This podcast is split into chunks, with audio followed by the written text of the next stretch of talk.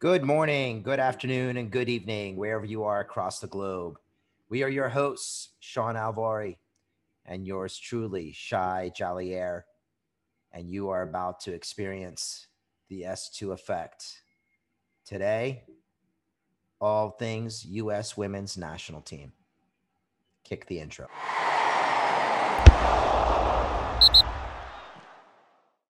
Back at it, Sean. How's everything? Everything's good, man. How you doing, my man?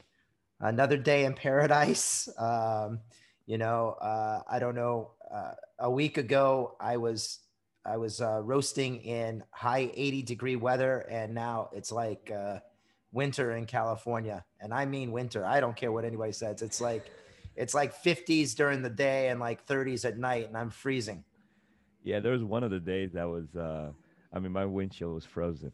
Uh, it was pretty. It was pretty cold one of the days in the morning. Yeah, and all those people who say, "Yeah, we need a break from this heat," I'm just like, I hope I hope they're satisfied now because I can't operate in these conditions. That's why I moved to California. Yeah, I mean, give me give me year round 70, then I'm good with it. I, yeah, I'm I'm a warm person. Yeah.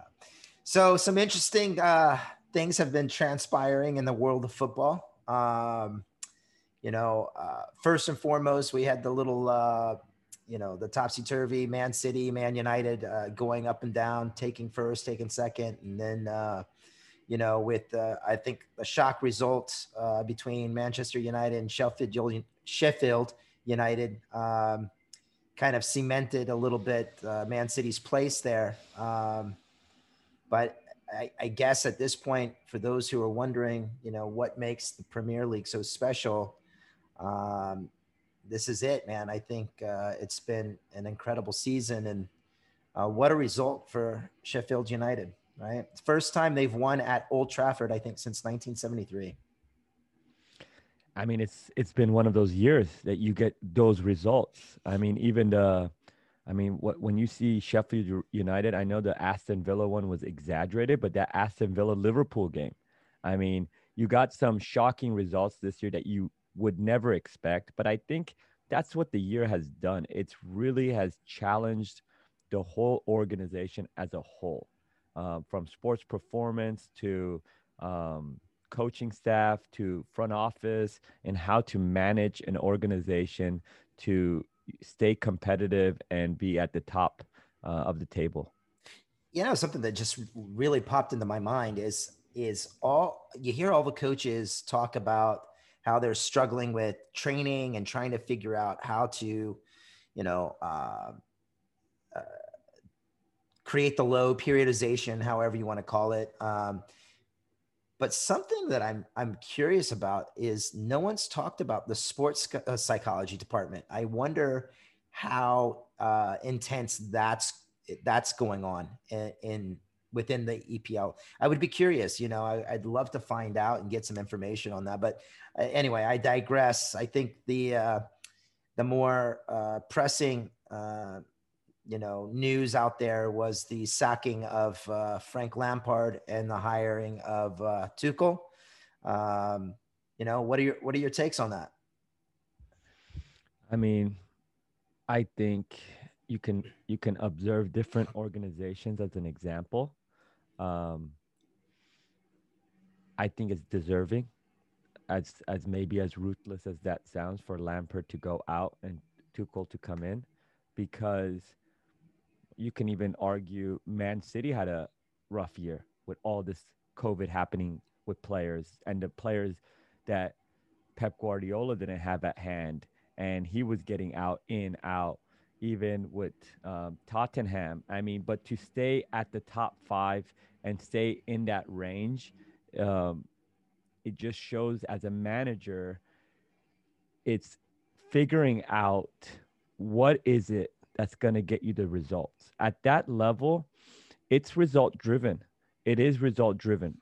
Like people might not like Mourinho the way he plays the brand of football, but he gets the results that keeps his job or even if he loses it it goes out in a in a way you can say hey but he did win a silverware he did do something for the club and winning silverware brings money to the club I mean, in the end of the day, at that level is business. So when you're in the top four, you're making money. If you're dropping down, you're losing money. So when when the owner has to make decisions, board has to make decisions, you're like, look, we spent on these players. Lampard wanted these players. And when we paid money for these players and we're dropping down the table at the end of the season, if we continue at this pace and say, look, let Lampard develop these players, we're going to lose a lot of amount of money. And they got to be like, look, we need to bring a coach to put us in contention because we can't get out of Champions League. You know, if we're in Europa, we're losing money in that aspect. As a club like Chelsea, it's not just like a club like Leeds getting promoted from Championship to uh, the Premier League, where Bielsa has the time to just, hey, you keep us in the Premier League, that's still a success of a year. It's Chelsea. There's history behind it, winning Champions League, winning Premier League. So with that history comes that pressure. And I think the thing that makes it difficult when they say it in a professional manner, Lampard was a player. He's a young and upcoming coach.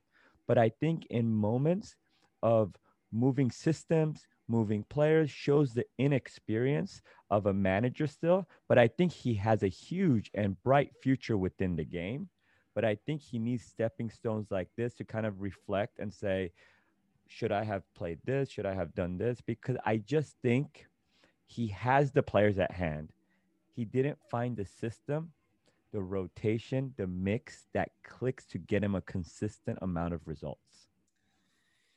Yeah, I agree. And, you know, kind of segueing, well, not segueing, but maybe food for thought. Uh, you know, maybe a, a future episode could be uh, how how great players um, transition into becoming great coaches. I, I I think that you know we're going to hear about Frank Lamp- Lampard for a very long time. I think he's gonna he's gonna establish himself as a like you said uh, uh a, a coach to be uh, reckoned with and and yeah he'll be be there for a very long time. I agree with you that, um, you know, Chelsea is a historical team. Um, I, you know, obviously Abramovich as the owner, uh, you know, this is par for the course. I don't think anybody was surprised uh, by the the move. Um, and I think you know when you take on jobs at Chelsea, Man United, Barca, uh, Bayern, wherever it is, PSG, you know, uh, it, you're not given time to tinker. It's it's about, you know, you literally got to hit the hit the ground running. So, uh, you know, I think again, Lampard's legacy might be though was this uh, was this movement for youth and to to give young players an opportunity. Um, I hope that continues. I hope, uh, you know, uh, obviously, selfishly speaking, you know, with, uh, you know, Pulisic there, I'd love to make, you know, see that Pulisic continues to uh, develop as a player and uh, can make an impact for Chelsea. But should be interesting. I don't know that the, you know, again, it's it's a day, right? He comes in, uh, he does change the lineup a bit, um, goes with players that haven't been uh, given an opportunity. But uh, it, it, should be interesting. One of the things I will say with the hire of Tuchel and the sacking of Tuchel at PSG was he was, I think he was the winningest coach by percentage in PSG history. And and it's still not enough because at the end of the day, it's about what you said. It's it's the silverware. You have to win. You have to win the big stuff. And I think uh, you know the standard is already that yeah we're we're the top team or we're the top four team, we need a coach who's going to win us the silverware. So I think uh, you're spot on with that. And Shai, even to go off on that, I mean, outside of silverware, the ones that are maybe not winning silverware and they're still, you're like, how does he still have a job? It becomes the political game. And I think he has, he had a falling off party with uh, Leonardo at PSG, the players, the locker room you know, of why he's doing certain things, you know, and I think credit to the coaches that really get the buy-in of the players. I mean, in today's game too, the players, the front office, when they see your vision and believe in your vision, that goes a long way in trusting the process. And I, be, I mean, I know Chelsea's owner is one of the most difficult owners to work with, but when there is a great relationship and that's why relationship communications are very key. And as coaches knowing how to it's not like i think when you're a player you have more control of your own ego but as a coach you have to put that aside and see how you can get the buy-in because if you get the buy-in of right people it really allows especially what the project lampard wanted to is not an overnight project. It's it's a long-term project of bringing the youth and doing it and i think people would have taken the hit of maybe financial silverwares because the longer term I think could have been very huge on that if I'm defending Lampard's side. But I don't think he had the buy-in of a lot of the people in house. And I think there's a lot of things we don't probably know about that there's frustration because it gets competitive, but they gotta see what is the end result. And I think what they didn't see was what is I mean, what's his best eleven? what I mean, maybe injuries had to do with it, whatever. But what's his best eleven? What's his consistent lineup? What is his system? Uh, is if his system's not working, what is he going to change up? So I think all of those go into factor as well. Yeah, you know, one of the things I want to piggyback on, and we've talked about it a lot uh, on, on our show here about uh, leadership and uh, you know uh, gaining trust of your your your players you know and i think what people don't realize is that uh, and this is something that you know they may might touch on in coaching courses uh, but at the end of the day you know x's and o's are one thing 100% that's a big part of it and understanding the game but you know you have to be able to develop relationships and i'm not saying that maybe frank didn't develop relationships and you know and i'm not saying that he probably didn't get buy-in but i think to your point you know, even going peeling the the onion back, the layers of the onion a little bit further is, you know, I think at sometimes you see the light at the end of the tunnel. I don't think the football that the fans were seeing was inspiring enough to convince them that the team is moving in the right direction. So, yeah, we talk about results and we talk about silverware, but you know, it's also are we playing in such a way that okay, we lost today, but I see the plan. I see the plan, and like you said, I I see the system trying to to, to take hold. And I think to your point that you know I think there there just seemed to be some disconnect, and you know I guess we'll never know as um, as pundits and as fans. You know, it's what goes on in the locker room, what goes on behind the scenes. We we just don't know, but uh, interesting. And again, I, I you know maybe down the line we talk about some some good players who've gone into coaching and you know, and uh, we can kind of dig into that a little bit as we we move forward.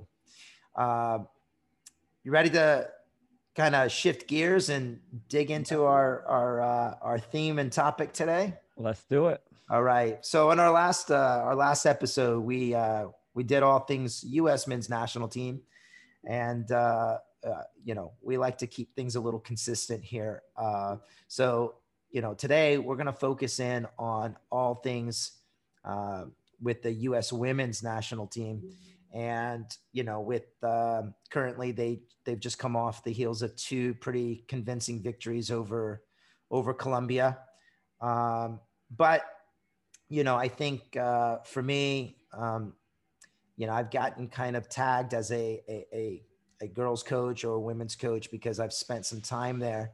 Um, and I, and I, and I don't mind that. Uh, you know, uh, I've I've been fortunate enough to to rub shoulders with some what I would consider some world class players, but um, definitely it's an exciting time um, on the on the women's side, both in terms of where I see the game going financially, where I see the game moving in the professional ranks. Um, you know, uh, opportunities for uh, some for female soccer players. So, uh, you know, we see them now moving into uh, corporate uh, positions that were in the past held by men. So, with Kate Markgraf as the the general manager, um, you know, you're seeing a lot of movement at the highest levels of of the game. So, uh, this is going to be a great kind of topic and i think we could probably splinter in so many directions and i think it, it it's going to be great for those who might be listening to whether they're in their car or their home or whatever they're doing to kind of go, yeah, I don't agree with that, or I agree with that. So I think we can really kind of move the meter, move the bar on this, and have people think a little bit. Yeah, I totally agree. I think um, the the the heated argument becomes whenever um, it says, "Oh, the women's national team is now better than the men's national team because they won two World Cups. We should get uh, paid even more." The joke was on some we should even get better pay than uh, the men's national team. You know, why not? We've won two World Cups. They haven't. They haven't won any World Cups, and that's when the arguments get heated. And I, what I try to say is, it's two different, two different sports within itself. Uh, and and the game on the men's side is different. The history behind it, it's bigger, and the women's side, it's I think a younger sport uh, compared to the men's. And the reason people forget too on the financial side, the viewership, I mean, that has nothing to do with who's performing better, who's not performing better. It's the viewership. And that goes back to the history. That goes back to the history of how long the men's side been around. But going back in the women's, I think they're uh, on the women's side, they're deserving. It's an up and coming, but it's the same thing as any organization as it's growing and is new. It takes a process. And I think um, what, what the athletes are doing now uh, and the involvement uh, and the role modelship that the women's athletes in the US are becoming, it's huge. And I think it's growing. It's exciting for any parent, any coach that has young daughters, young female players that want to have that bright future. So I think it's huge. Yeah, you know, and not to confuse anybody, and I think this is where you're going with the the two World Cups prior to uh, the 2000, you know, 15. You know, the World Cup was considered different names, but they've actually won four World Championships: uh, 91, 99, 15, and and 2019, and, and on top of some gold medals. Um, you know, kind of going back to that 1991 team. Uh, for those who don't know, the the first the first world competition was in 1985 uh, and uh, we we were kind of uh, not spectacular uh, i think uh, our first couple results were a loss to if i can remember it was italy china and may have been a german team and it was just kind of our first international kind of uh, stepping stone. Uh, by 1985, 86, 88, through that time, you know, that's when the U.S. Soccer Federation starts to say, okay, we, we need to make a shift towards kind of establishing a women's program. And that's when the, the famed Anson Dorrance is, is hired to take over the program. And then uh, in 1991, they win what was called the Mondialita, which is you know, uh, which was the World Championships. Uh, but ultimately, um, it, it, it's the first time that we won a World Championship on the women's side. And what's so amazing to think about where we were then to where we were now, I heard a story that when the, the women's national team returns back from winning a world championship, mind you, there was, I, I think, very little TV coverage. They may have shown the, the final in delay. Um, they get back to JFK and they're only met by 12 people. And I think most of that's family, maybe one uh, soccer. It could have been Soccer America at the time that was kind of there. Uh, so, you know, it, it's, it was a long road. And, and we've talked about how I'm, I, I respect pioneers so much. And I don't think you know, people realize what that group of women did for the game. Uh, I'm so happy that, you know, as they have uh, retired and moved on to different parts of, of soccer culture and soccer leadership, that they're getting their respect with whether it's, uh, you know, you know, movies, documentaries, which is great. And I think, uh, you know, I've always said this if we don't learn from history, we're condemned to repeat it. I think it's important that we learn from our predecessors, the good and the bad. And uh, they did so many things for the women's game. Um, but you think about, you know, they talked about being in a final in, I think it was in China. They set a world record of 90,000 people in attendance and they come back to their own soil and nobody knows what's happened, you know? And so, uh, but what a great movement, right? That's sometimes what happens to kind of stir the imagination. And they almost became the, you know, a, uh, the underground group, right? Uh, so um, they created the movement, you know, and although young ladies were were playing college soccer since Title IX was, I think, passed in 1972, it didn't take hold until that 1991 World Championship, and you know, and I think they they made a stir, you know, and so so you know, there's a lot of different avenues now we can take this conversation, but um, you know, when you think about where they were, you know, you know, people quitting their jobs so that they could, you know, pay full attention to this dream to me is amazing. You know, they weren't getting compensated, and some of them absolutely left jobs, left school to make sure that they could they could uh, follow this dream. So, I, I just think it's amazing. No, I mean, being a pioneer is, I think, the most difficult situation to be in when you're paving your own path. Yeah. Um, at those times, especially with that 91, um, you know, coaches like Anson, you know, they they didn't really have football mentors in those times. It's it's the, the sport is growing. I mean, even when he talks about a lot of his tactics and coaching styles he got was from Dean Smith from the UNC, how he would study those and incorporate it within um, the UNC women's soccer program. Women athletes that the Mia Hamms of who of who they became, their role models weren't female players during this time. They're paving their own path. Yeah to inspire now who they became role models to the next generation and the yeah. next generation. So that's difficult. That's difficult. And, you know, it's crazy to say, especially on the women's side, to have a college here that's so congested, but you're you're playing at a top program and you're able to go win the World Cup on that uh, is kind of that's where the game was at at the time and that's why us was so ahead of everyone else even though these were university athletes. The other countries, they weren't giving the freedom to the female athletes to play it, to play it like they were in the US. And I think US was the basically leading the charge with it of giving these uh, female athletes the freedom to be there in the same and even though it started in the university route to give that title nine the same freedom that the men, men got that started leading the charge step by step. It wasn't big steps, but it was step by step. As the other nations started following along and along, the competition started getting much more competitive now. US couldn't just go in and think we can dominate this. As the level started picking up, leagues started to get incorporated, and next generation starts to see, hey, I want to be like Mia Hamm.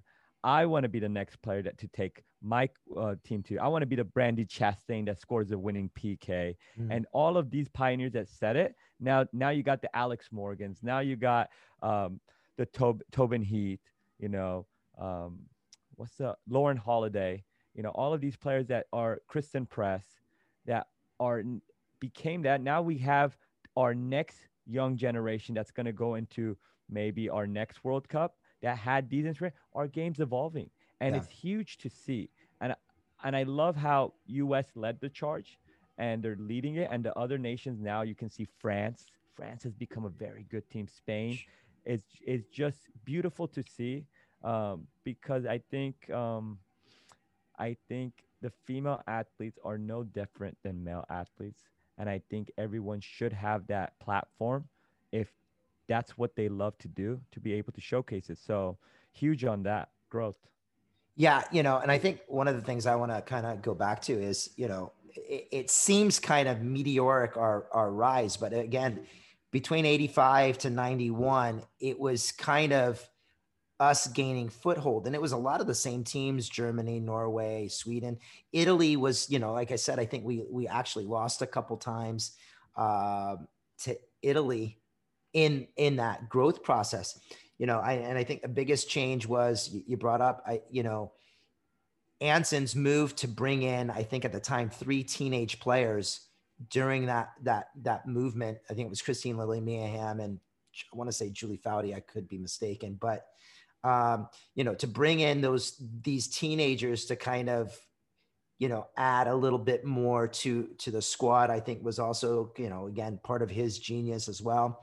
Uh, you know, and then by the time the 90s are rolling around, to your point, you know, again, it's it's it's we're still not established on the world stage in the sense that everybody else had already established some women's leagues and some women's teams. And so, you know, we think about how good China used to be, and we're still thinking, like, what happened? I remember being at uh, Claremont McKenna University watching uh, the Chinese national women's team train uh, it for World Cup preparation. And at the time, I was thinking to myself, this this team is this is this team's unbelievable. You know, um, the sophistication in which they played, uh, their their tactical understanding. You know, I obviously don't speak Chinese, but could clearly see the the tactical objectives of the training session and how you know how far ahead that that those teams were at the time.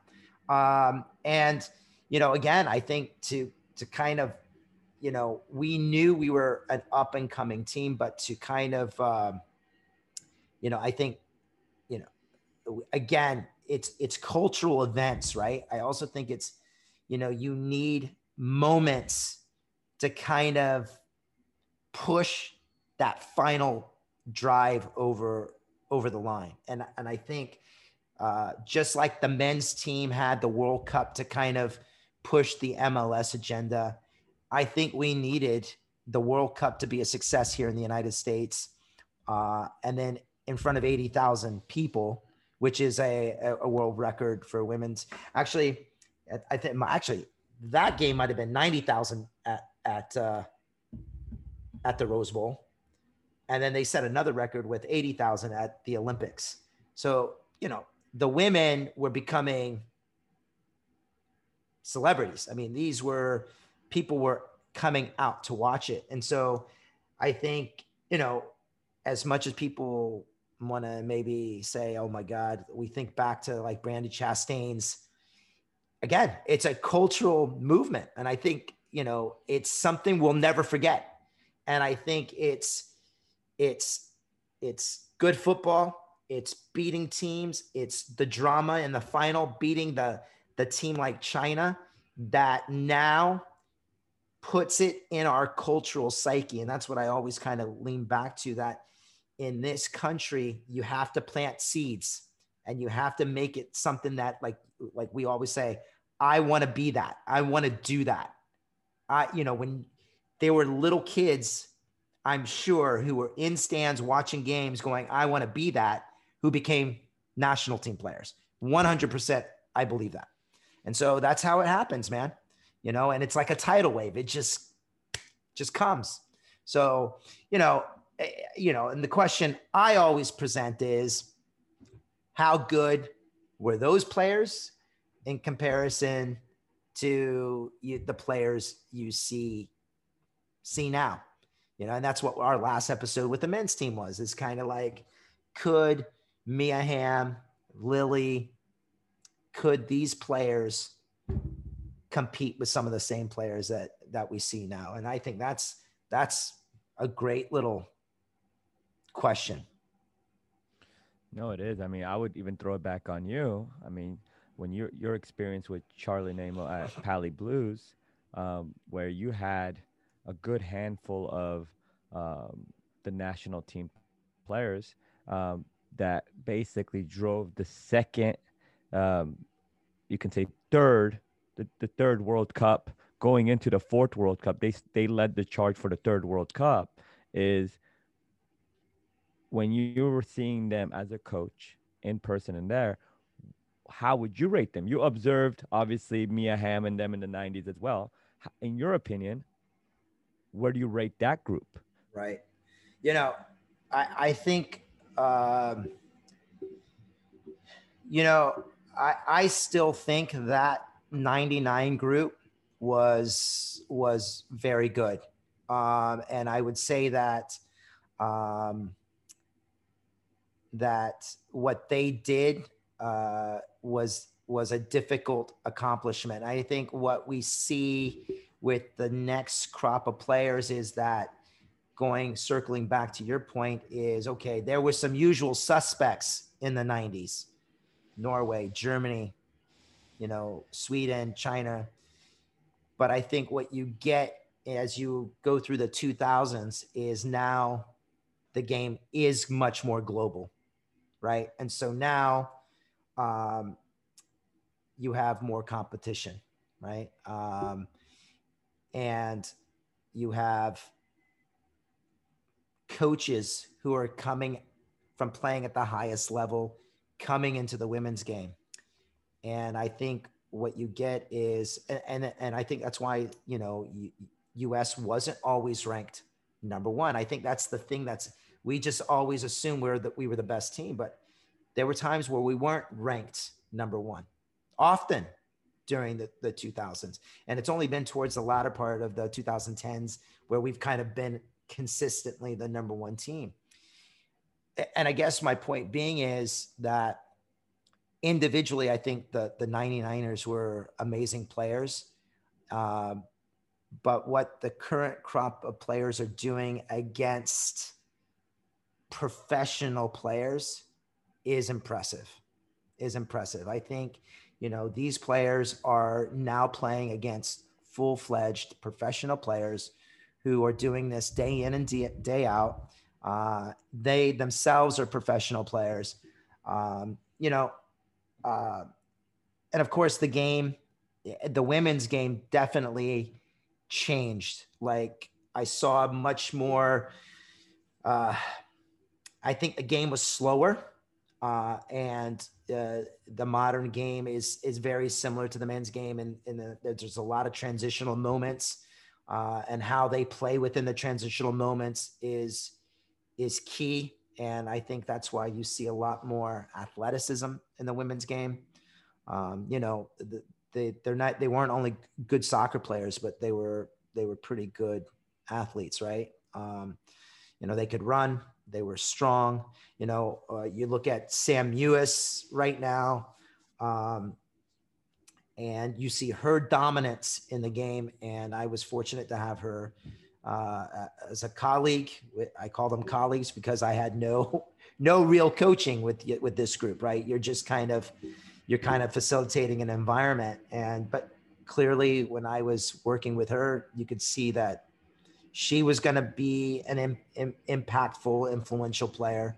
But that group, uh, you know, from Lauren Holiday you know, Christen Press, Kelly O'Hara, Mewis, um, you know, that there's just there was just so that we had a lot of players that uh, that went on to, to Tobin, you know, but these were already gifted soccer players. What um, was it about them?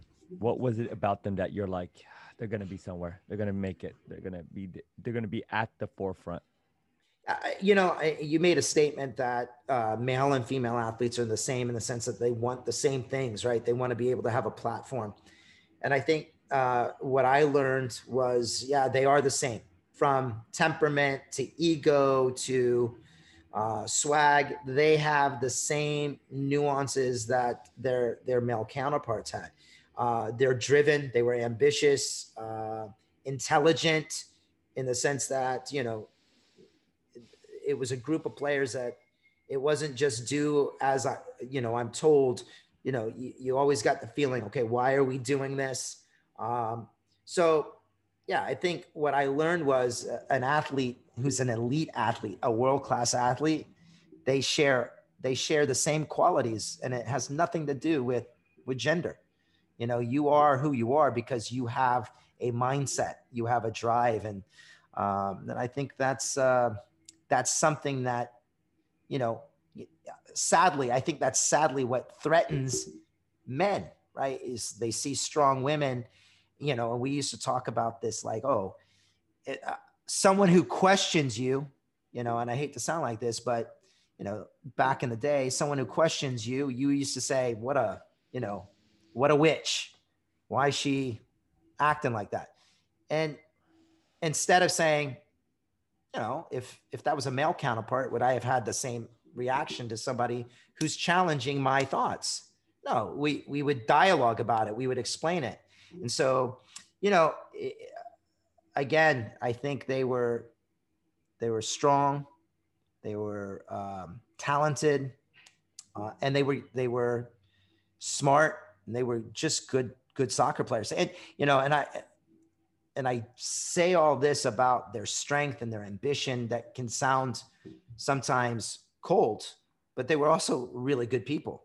You know, most of my interactions with these these uh, these athletes were was positive. They were respectful. They were, you know, I was fortunate enough to have some of them like even stay with me at times. You know, with our family. Uh, so they're good people, but definitely have have that when we talk about what takes what makes a player get to the next level they they had all those ingredients.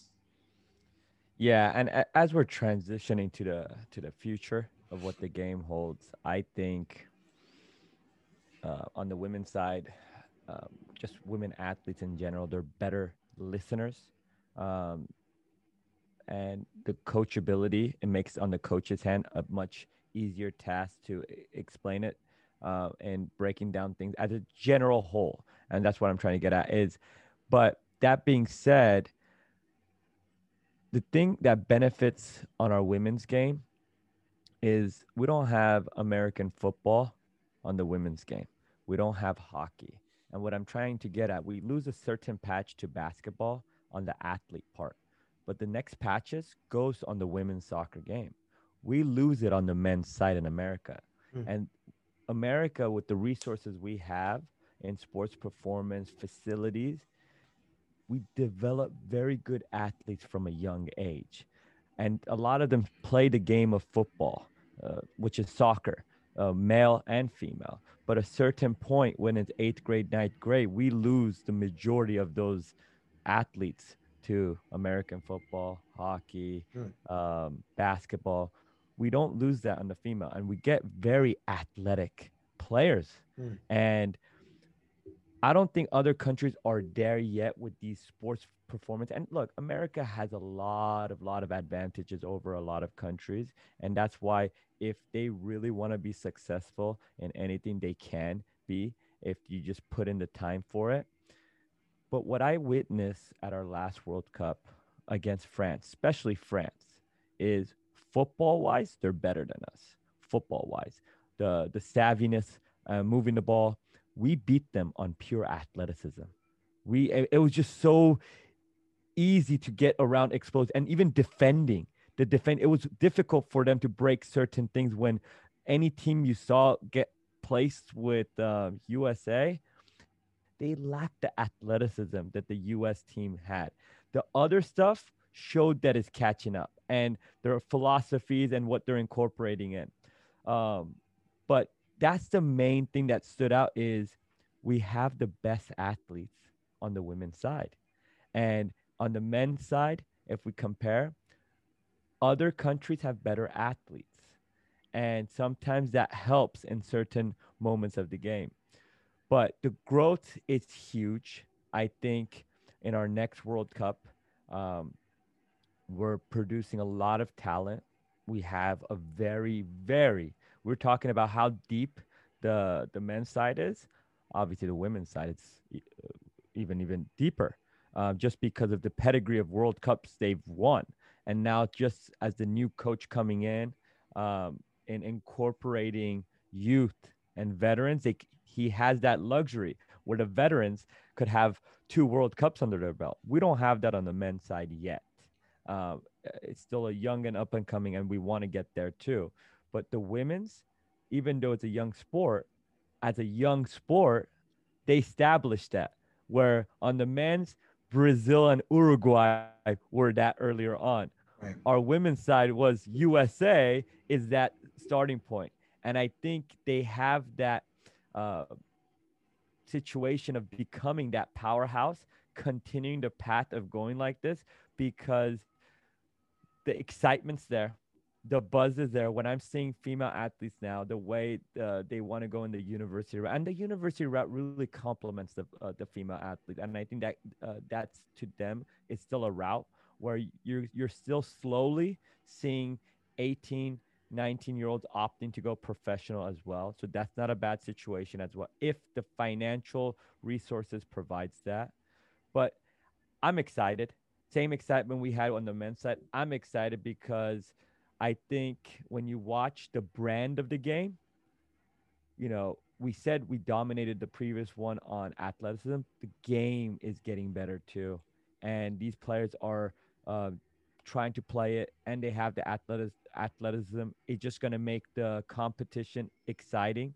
And I'm excited to see if, you know, if USA can win the next one, you know, that'll be another, another, um, you know, uh, stepping stone for them and they'll be going in the direction that we all vision to go. Yeah, you made some great points, uh, in particular about the last World Cup and how you you saw France uh, kind of come to the forefront. Uh, and I think what's what's happened uh, is that um, you know what needed to happen is for a continuous improvement internationally for the game for the game's sake.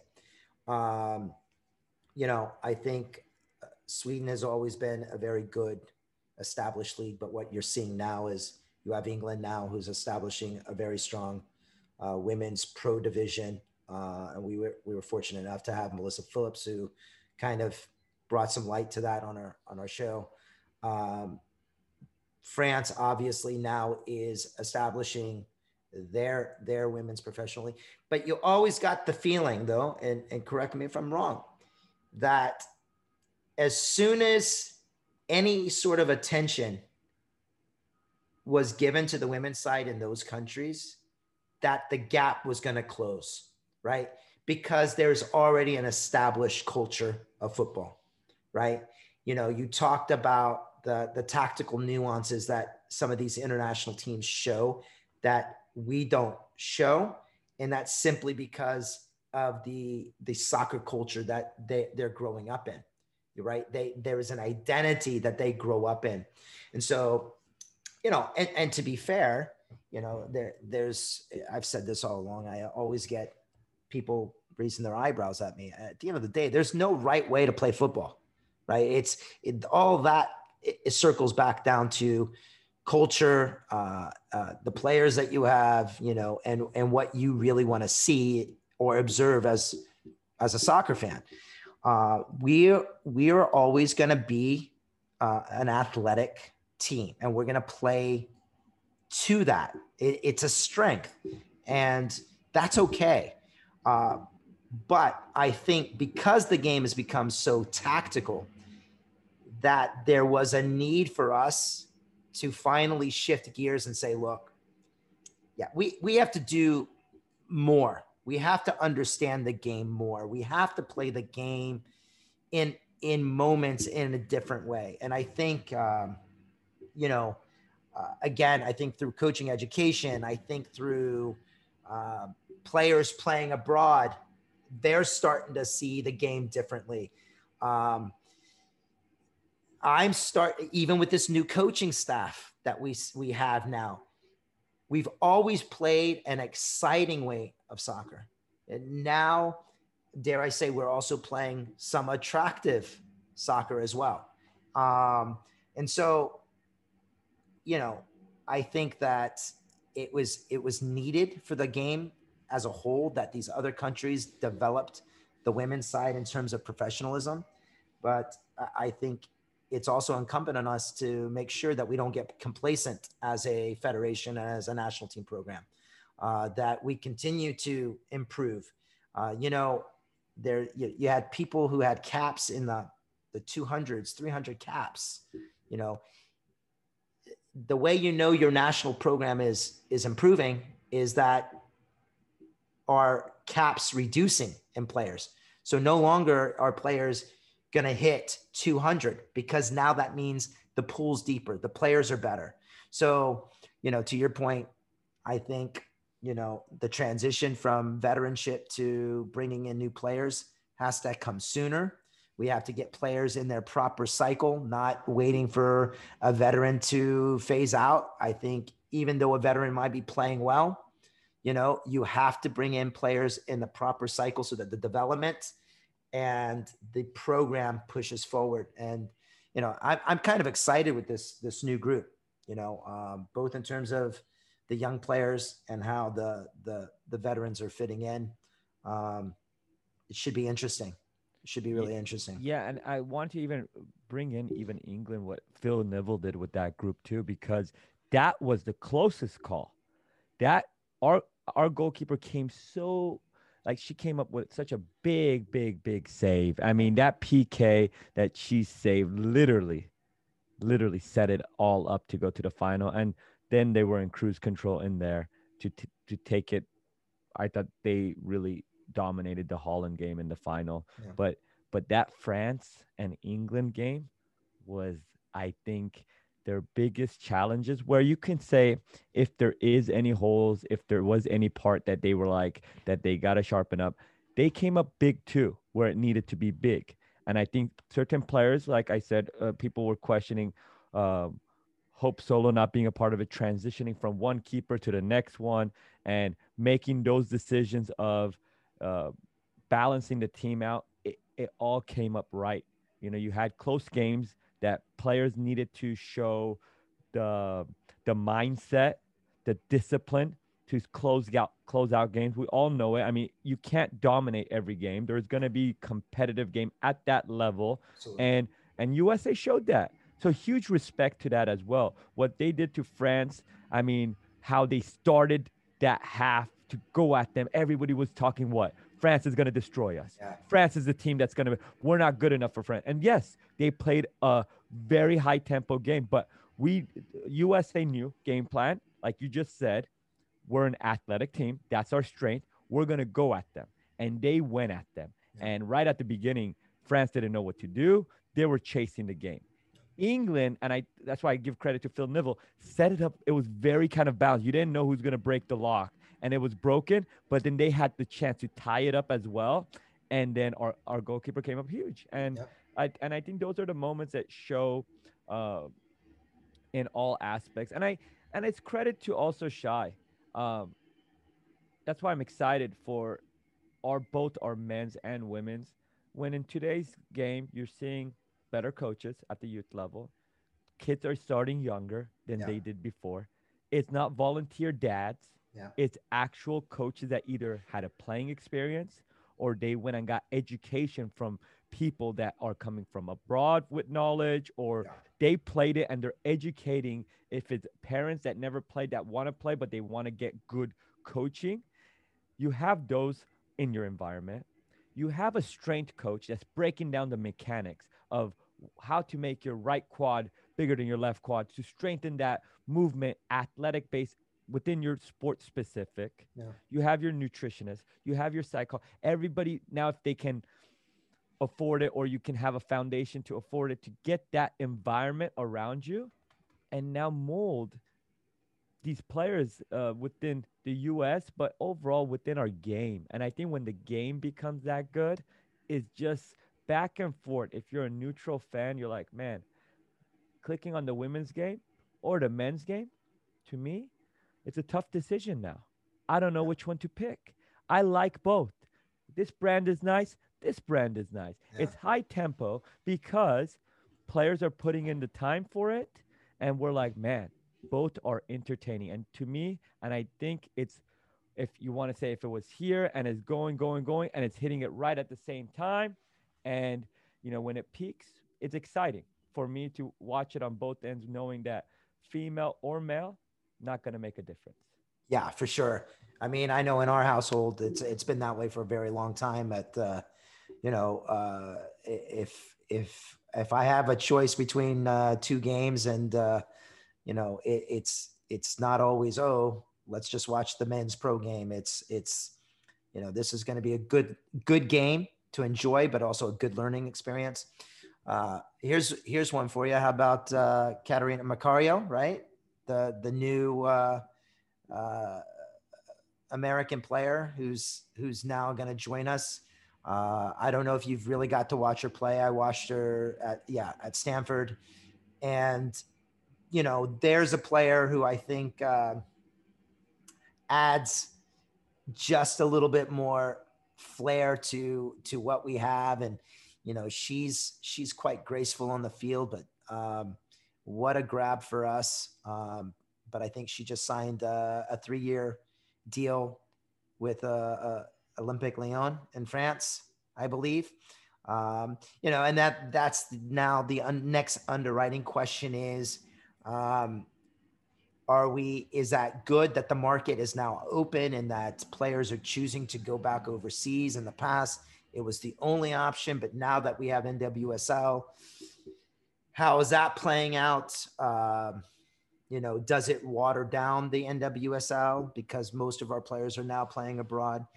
But there's a lot of good things happening on the on the women's side, but not, none less than that fact that we have. Uh, she's she's good. Yeah, she's, she's, good. I mean, when you watch the Stanford game, she's like she was playing amongst little girls. Yeah, yeah. I mean, that's how that's she looked like she's the next next big big thing, and yeah. she's young. You can see she plays with bite yeah. Um, I'm excited with that one too. But yeah, huge one. Yeah. Well, uh, Sean, I don't know if I have any more to to kind of. I don't know if you have any more uh, questions, but uh, I feel like uh, we kind of, you know, we've covered it all from the beginning and to where we are now. And um, again, lots of exciting uh, uh, football ahead of us, both on the men's and women's side. Uh, exciting times for. Um, for some friendlies. Some qualifications are coming up hopefully soon. So um, it's been good.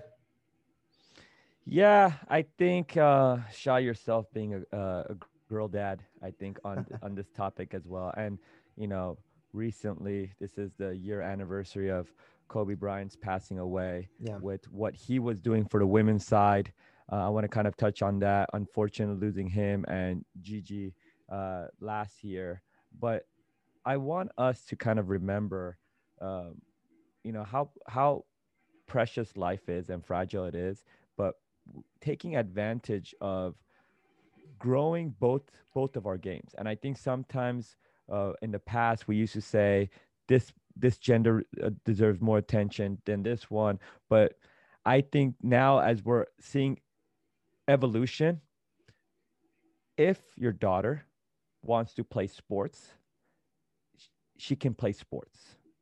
And I think before it's like, no, it's not a girl thing to go into sports. That's the boys' territory. What yeah. they used to say. You cannot mix in. Yeah. Girls are supposed to do this. They go play teapot, do this. Yeah. No. And you, you put that label on them. Yeah. And I think that's not fair. Where I see the t- true progression now we're at as a society, as a culture, we promote it equally. And I think that has come a huge way. And I think now, as coaches, as parents that have daughters, as uh, they're starting so young with the female game, we need to push it as equally. And there is, and not really take any hits on it, yeah. not say different at all, yeah. and not, and use advantages of what it is to make it better. Because I think for that next generation, it's kind of comes down to everyone in that role coming together to make the game better. Yeah, and and I would just say this: uh, one of the the best uh, things that the the current uh, women's national team does is uh, they have used their platform to voice the uh, you know the equality in terms of uh, you know I don't get into the politics of other things, but in terms of the game, you know, to make sure that equal pay to me is a no brainer. Um, you know, equal in terms of uh, provisions, you know, how they travel, um, you know, uh, to equipment, to staff. To me, this is all no brainers. Uh, you're right. As a, as a, as a father, uh, of two daughters. Um, you know, it, it's it's exciting. I'm I'm glad that we have strong uh, role models in the women's game who are gonna, you know, hopefully pave the way uh, for not only my my daughters but for for others uh, as well. Um, and I know that my daughters were benefited from being around, you know, Lauren, you know, Nikki Washington, Tobin Heath, and uh, and a lot of these players, and it, it stood as an inspiration to them. And I'm sure that that seed was planted when they were young, and that's what these these these players do. And I think that's what that's what footballers do. They inspire they inspire people, and that's that's why we go to watch games to forget about our lives for a little bit, to dream a little bit. So uh, you're absolutely right. At the end of the day, it shouldn't matter wh- whether we're, we're, men, women. Um, you know, the bottom line, it's sport. you know, and um, it shouldn't matter. Great call. I totally agree. All right, my friends. Well, uh, you go and uh, stay safe out there. Um, uh, look forward in, uh, forward to the next episode and uh, see what we can cook up. Sounds good. Till then. Peace.